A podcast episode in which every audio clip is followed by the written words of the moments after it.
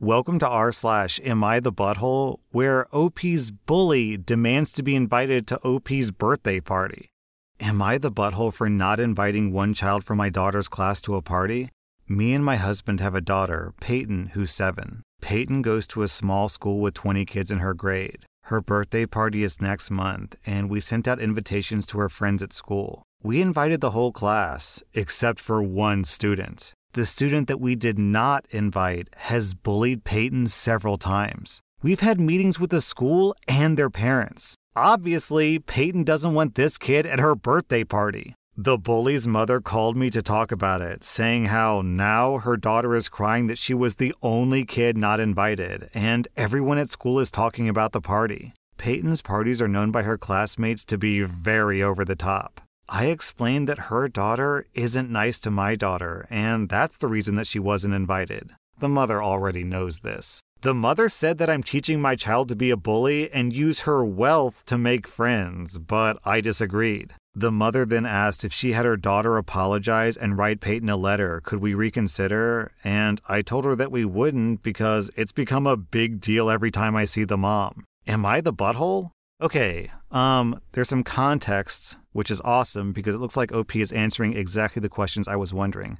Okay, so I'll give a couple of examples from last year and this year. One time, Peyton came home crying because this little girl was so mean to her, telling her that she wasn't pretty, that she was too chubby, etc. Peyton has come home crying several times because the girl has told her there's no way that she's a cheerleader because she wasn't pretty. Peyton does cheer on the weekends. She told Peyton that she couldn't play with the rest of the girls in her class when they were all playing jump rope at recess. The other girls told her to let Peyton play, so when it was Peyton's turn to jump rope, the girl purposefully got her out by not swinging the rope nicely. The teacher saw this happen, and she called Peyton a crybaby. These are only a couple of the incidents that happened. Yeah, OP, so not only are you not the butthole, but if you allowed your daughter's bully to come to your daughter's birthday party just to appease the bully's mother, then that would make you a bully. And like, if the other girl is crying because she wasn't invited, too bad! Maybe, just maybe, you shouldn't bully people and expect them to invite you over to their house. Also, like, if you already had meetings with the school and the parents about this, then this is a known problem, so they had ample opportunity to fix it, but they decided not to. So, OP, you are completely in the clear here. I'm giving you and your daughter 0 out of 5 buttholes. I'm giving the bully and the bully's mother 2 out of 5 buttholes. Am I the butthole for only taking my nieces in and not their dad after my sister passed away?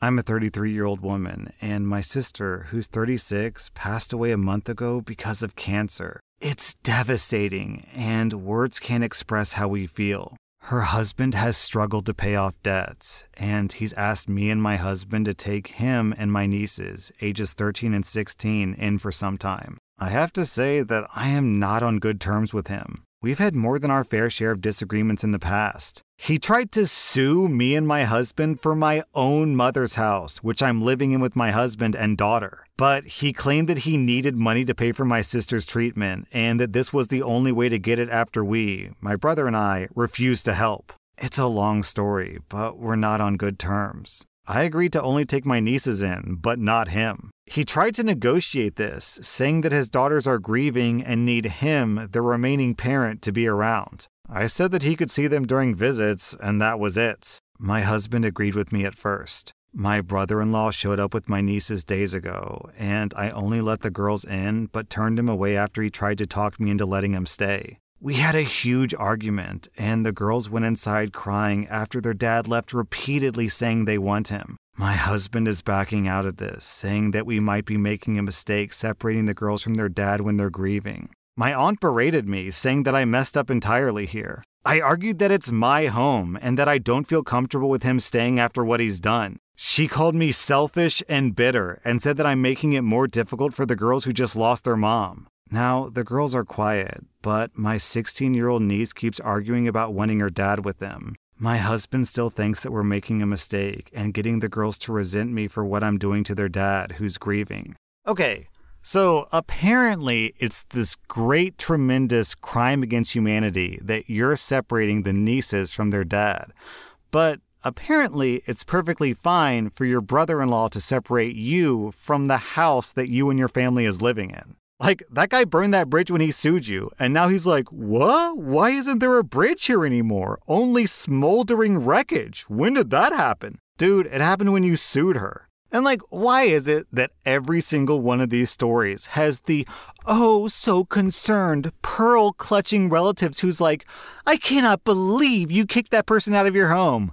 Okay, well then you take them in. Easy. Problem solved. You take in the dad, you take in the two nieces. Simple. Problem solved. Then the happy family can be reunited under your roof, aunt. I will say, though, there's a caveat here. So the brother-in-law sued OP for the house that OP is living in, and that house used to belong to OP's mother. I don't know if this is the case, but if it is the case that the mother left that house divided evenly between the three siblings, and then OP just moved in and kind of claimed the house, and in that situation, the brother-in-law should sue OP because he's entitled to that one-third of the house. OP should absolutely pay the brother-in-law 33% of the house's value. Now, I'm just guessing. I don't know if that's actually the case, but I can't really imagine why else the brother-in-law would sue them for their mother's house. So I'm going to give two completely different butthole scores depending on this super, super important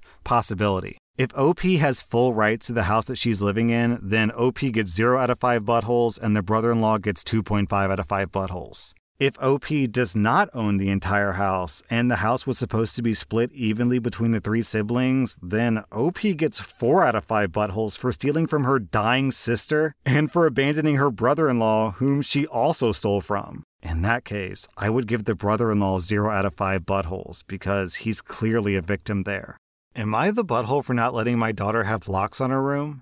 I'm a 43-year-old woman, and my daughter, Laura, is 17. She's been struggling to focus on her studies, while her brothers, Kyle, who's 12, and Ryan, who's 9, are constantly disrespecting her privacy. A few days ago, she was yelling at Kyle for coming into her room. I asked her what happened, and she explained that Kyle flipped all of her items upside down. I called Kyle to come in and flip everything right side up. Yesterday, Ryan was running into her room and kept stealing her stuff while she ran out to get them back. On the night of the same day, Laura was trying to sleep when the brothers suddenly barged in and ran through it, resulting in her screaming at them to stay out and close the door while she was sleeping, to give a few examples. This morning, her father told her that she didn't like the way that she was screaming. She said that she was trying to sleep and that her brothers were making all kinds of ruckus. He told her that they're just kids and they'll learn. Laura said that they'll never learn, and the only way for them to learn is to have locks installed on her room. Her father didn't want that. They went back and forth on this until she threatened that she would move out as soon as she became financially independent. She said that she wasn't going to wait for her brothers to mature because they should already know to respect her privacy. At that point, her father said to wait because they should include me in this conversation as well. I overheard, and when she went to her room, I told her that she wasn't going to have locks on her door because she already wastes her time without the need for locks, and I don't want her to fail. Laura said that her brothers were never going to listen without them, and I told her that I would make sure they wouldn't enter her room. This evening, I heard her shouting for me. We were all in the living room. Her father explained what was going on. Laura said that while she was making Kyle tea, Kyle did what he wasn't allowed to do and went into her room. She said that she was going to tell on them, and he said that if she promises to not tell, he and Ryan will never go into her room again. Laura didn't say anything, so they ran upstairs to her room. I told Laura that she has no right to complain, since she always sleeps in Kyle's room after school. Laura said that she only sleeps in Kyle's room because he never uses it aside from sleeping at night, and if he actually used it for studying, then she would never go in there. Meanwhile, her brothers constantly disturb her, mess with her stuff, and make her unable to sleep at night. I told Laura that if her brothers ever go to her room, she needs to come to me first. Then, Kyle started saying that they had a right to go into her room while she was sleeping because they were just playing. Laura yelled at him, then said that she can't wait to move out so she no longer has to deal with them. She also called me an awful mother for not giving her locks on her bedroom door. Man, there's so much wrong with this post. OP, you said, I told Laura that if her brothers ever go to her room, she needs to go to me first. But she does! She does. And what do you do in response? Absolutely nothing, because the brothers keep on and keep on and keep on going into her room. Look, she's 17 with two brothers in the house. She deserves privacy. She deserves to be able to sleep in peace. She deserves to be able to study in peace. And like, also, I don't know how to put this. How should I say this? 17-year-old teenagers, when they think they're alone and they're in their bedroom by themselves, they tend to do something to relax themselves. You all know what I'm talking about. Juggling, of course. They juggle. So, you know, when a 17-year-old girl's had a stressful day at school and she wants to relieve some stress and she just wants to juggle in peace, then shouldn't she have the right to do that? Think of how embarrassing it would be if her brothers walked in on her while she was juggling. And like, why is this the hill to die on? She deserves her privacy, but the alternative is not having locks on the door. Like, what's the big deal? Why is it so important to not have locks on the door? My God, OP, just give the girl locks. OP, I'm giving you and your husband 3.5 out of 5 buttholes. You're being bad parents to your daughter because you're not respecting her wishes or her privacy. Also, you're being a bad parent to your sons because you're just letting them bully your daughter. Your sons also get 1.5 out of 5 buttholes because even though they're kids, they are old enough that they should know better.